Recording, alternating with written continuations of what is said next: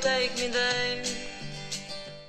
Hi everyone, and welcome to the show. I'm your host, Carmen Shields, and that was a short clip of a song called Going Back, written by Zara Alexandra.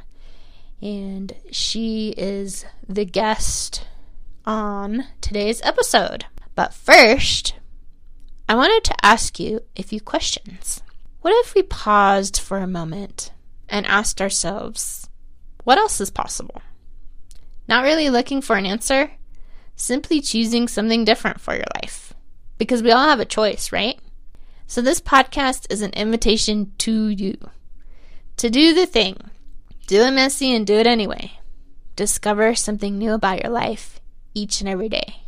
Get curious about your life. What amazing possibilities have you not considered in your life today? I am so happy you are tuning in today. I have a very special guest, Zara Alexandra. Zara is an agriculture-loving and inspired singer-songwriter who comes from the Blue Ridge Mountains, creating songs inspired by her family, her immigrant father, and love of people. She's lived in a couple different places, from a bookstore in Paris to ranches out in Colorado. Zara is such a genuine and kind person whom I've gotten to know over the years and inspires many with her singing and songwriting. I'm so grateful that she said yes to coming on to the podcast today, and I think you'll really enjoy today's episode. Welcome, Zara. Thank you so much for being here today. Carmen, thank you so much. That was, I'm so touched by that intro. I'm just like, okay, that's all I need to hear. I'm happy forever. Thank you. So today we are going to be talking about creating amazing possibilities through music. Okay. Because you are a musician, you write your own songs, and you have recently come out with a new album. We'll talk about that later on. But okay. I wanted to start with just a background of who you are and how did you get into the music business in the first place? Yeah, I feel like I'm still trying to figure out how to get into it. It feels like it's ever evolving. And the people that work in it that I know, I think would say the same thing. I think I got really lucky because I have really amazing friends and a really strong musical community in Tennessee. And like kind of organically started like at home.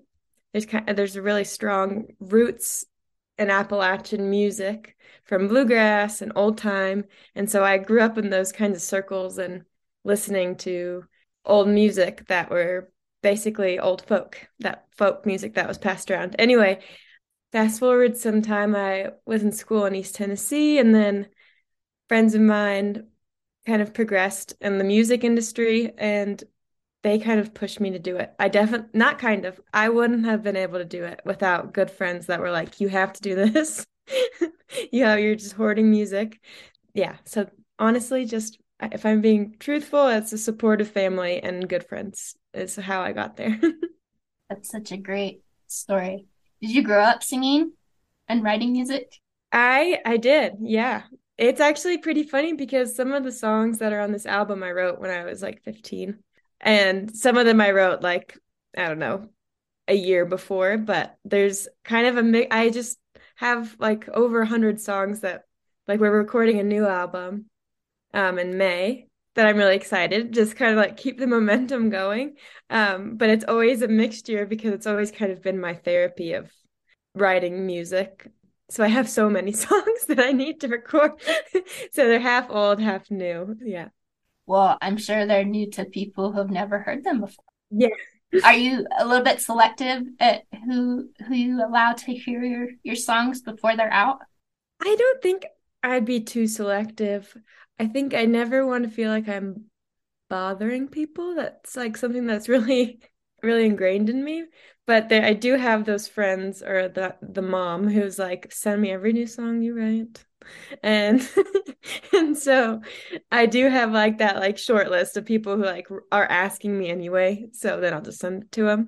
But I don't think I'm selective. Like, yeah, I think first and foremost, I never want to be that person who's, I don't know, playing when that without people wanting to hear it. There's sometimes I feel like people just like play music over people, and I never want to be that person. Like if someone asks me to, I totally will, but only when the time is right, or if we're all doing it and we're sharing. So yeah. So is that one of your favorite genres, bluegrass music? Yes, I would say like folk and old time. And I think don't quote me on this, but there's an old time, which is bluegrass without solos. So everyone plays together. And what I was going to say, don't quote me on, is that bluegrass was born out of old time, because that's just kind of like when old time jams would come together. So basically, like everyone in this county, all the fiddlers, all the banjo players, you just come around and you play. And that's kind of how I watched, like watching old men pick. And that's how I learned how to play guitar. So I think that I don't know. I think that I love all music, from probably what I listen to most and like feel in my soul the most. It brings me home. But I also, love rap, and I love punk, and I love rock and roll, and, music of the world. They all inspire me. So I don't know if I would say that's probably the closest to home. I love that, music of the world. What was it like creating this album? I know you mentioned you had already sort of written the songs. So what was it like creating that very first album? And what's the story behind the title? I'm really curious. So I had a really hard time coming up with the title. Everything I thought of, I thought was just really corny. And I went home for Thanksgiving and around the South. And also, I think it comes as far west as like Oklahoma and Texas. There's this native tree called the Osage Orange Tree. And growing up, I always thought of it as, we called it the brains tree. And like drops these big fruits that are like, look like green brains. And my mom and I were taking some like old grass from the past year and like from centerpieces for big Thanksgiving dinner, and she's like, oh, we need the brains for dinner. And so we went and like picked Osage oranges that had fallen down, and I was just thinking, I was like, oh my gosh, these are like the essence of my childhood and this this family property farm. I don't know why it's such a distinct memory. And so then I was like, well, this album's kind of about my home, and it's kind of like sad in some ways and also not sad. And so Osage Oranges Coming Down is just, I think it can be interpreted in different ways, which I liked. And it was true to its place. So, but you asked what it was like making the album. And to be honest, it was so magical. I could never have expected that like my little diddlies in my room could have been like real produce things. So that was a really cool experience. But at the very beginning, I'm still trying to come into myself and be comfortable with this, because I was really shy about these things. I still am. So I'm working on it. But when we first started, I was totally terrified. We actually went back and re-recorded some, because I thought that I could hear myself shaking. And I was like, I can just hear myself shaking. Can we please redo that? And he's like, I don't hear anything, but if it means that much to you. And so there's a couple songs we re-recorded, because I was just, my friend got like real professional players and we were in the studio, and I just felt like, oh my gosh, imposter syndrome, what am I doing? But now I'm excited for the second one, because I know what to expect. And I feel like, well, heck, I'm trying, so something's happening. I don't need to be self-conscious about it. Yeah, you're getting that momentum going. Yeah. That's awesome. It sounds like you have a really good group of friends that are always encouraging you and showing you the possibilities that you can create through music. Yeah, 100% agree. So other than your small, close group of friends, who are some of the people who have helped you and inspired you most on your journey? Yeah, oh my gosh, so many people. I feel, in general, I love people. And so I feel like I'm inspired by even little stories I hear that people I don't know. So it ranges from that kind of broad spectrum to a very intimate one with both of my parents. I'm really close to both of them. And I think, you know, you can't always pick your parents, and sometimes you don't luck out. And I think that it's really important, though, that when you do, that you really acknowledge it. And I totally lucked out. They're like the most selfless people I know, to a fault almost. They just led by example and just loving and doing what you can for others. And so sometimes I think I felt self-conscious about music because I was wondering, like, I don't know if I'm doing enough for others. Like, this feels kind of egotistical to me. And they kind of said that, you know, music is kind of a sharing of the soul, and that's, you shouldn't feel that way. And so I'm trying to rearrange those feelings and not feel like that. But it's hard sometimes. Yeah, I would say my parents, I used to work with a lot of refugees, and I just feel like, you know, I was closer with some of them and not as close with others, but I just feel like the resilience of people inspires me, and the kindness of others, and also like the angst of young people. And I mean, there's a lot of horrible things in the world. And so you have to kind of look at those sides of things. So people in general, as it turns out, they all inspire me. You seem like you have such an open heart, and you're so very humble and connecting. You're just open to connecting with people in general, like you said, from all over, or from all walks of life. I appreciate you saying that. Thank you. So on these episodes, I like to ask each of my guests this very specific question. And it's about creating amazing possibilities in your life. What do you feel is one amazing possibility that you've discovered in your life on this journey as a singer and songwriter? I think when I discovered the act of collaboration is such an amazing possibility that seems endless. I mean, that is endless, because I recorded an album. But like when I say I, it's really a team of very talented individuals of, you know, a bass player, a lead guitarist, a dobro player, a slide guitarist, a fiddle player, a background singer, a mixer. And so I just feel like I was in awe of them. And when people can come together and be artistic together, and also I wrote a song, and so they were like contributing to a song. There is no I want to be heard the most sort of thing. And that kind of collaboration is just so, I hadn't experienced it before in music in that way. And so it's just incredible to me what, you know, music production can be. So that was something that I am really grateful for. And Mike LoPinto, who produced my album, I mean, he's family to me. He and his wife and his son, they're my family, and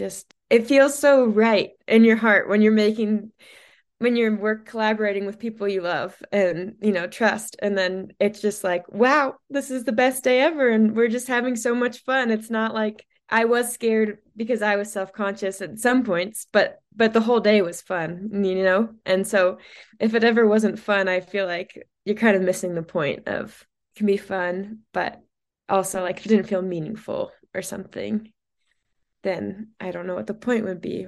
Yeah, that's really important. If you're not in a space of joy and having it be meaningful, then what is the point, right? We're all here on this planet to create in some way or another. It's like we're creating this awareness in this space. So there's a part 2 of this question. What do you feel is one amazing possibility that you feel you haven't yet discovered, or that it's in your awareness, but it hasn't shown up yet? And this is with music, right? Yes. Okay. I know exactly which one. So I have some festivals I'm playing at coming up, and one is later this month, Stagecoach, and I'm very excited for it. But I think I'm such a newbie to playing live. And I feel like I have these jitters and nerves that come on that I've tried to like think away. So I feel like there's the possibility of that becoming easier and better. And I'm excited for that. And I feel like it just takes the try, just keep trying and doing the thing, and then it'll get better. And so I'm excited for that to get a little easier, because I still do get a little shaky before I go up. Oh, I love that. Well, is there anything else you'd like to share with our listeners about creating amazing possibilities? And it doesn't have to be through music, but it could definitely be through music or something you maybe discovered about yourself on this journey. Yeah. I guess I would say that there's this really amazing movie I love, and so I'm probably going to semi-quote it. It's an independent film about a Texas singer called Blaze Foley.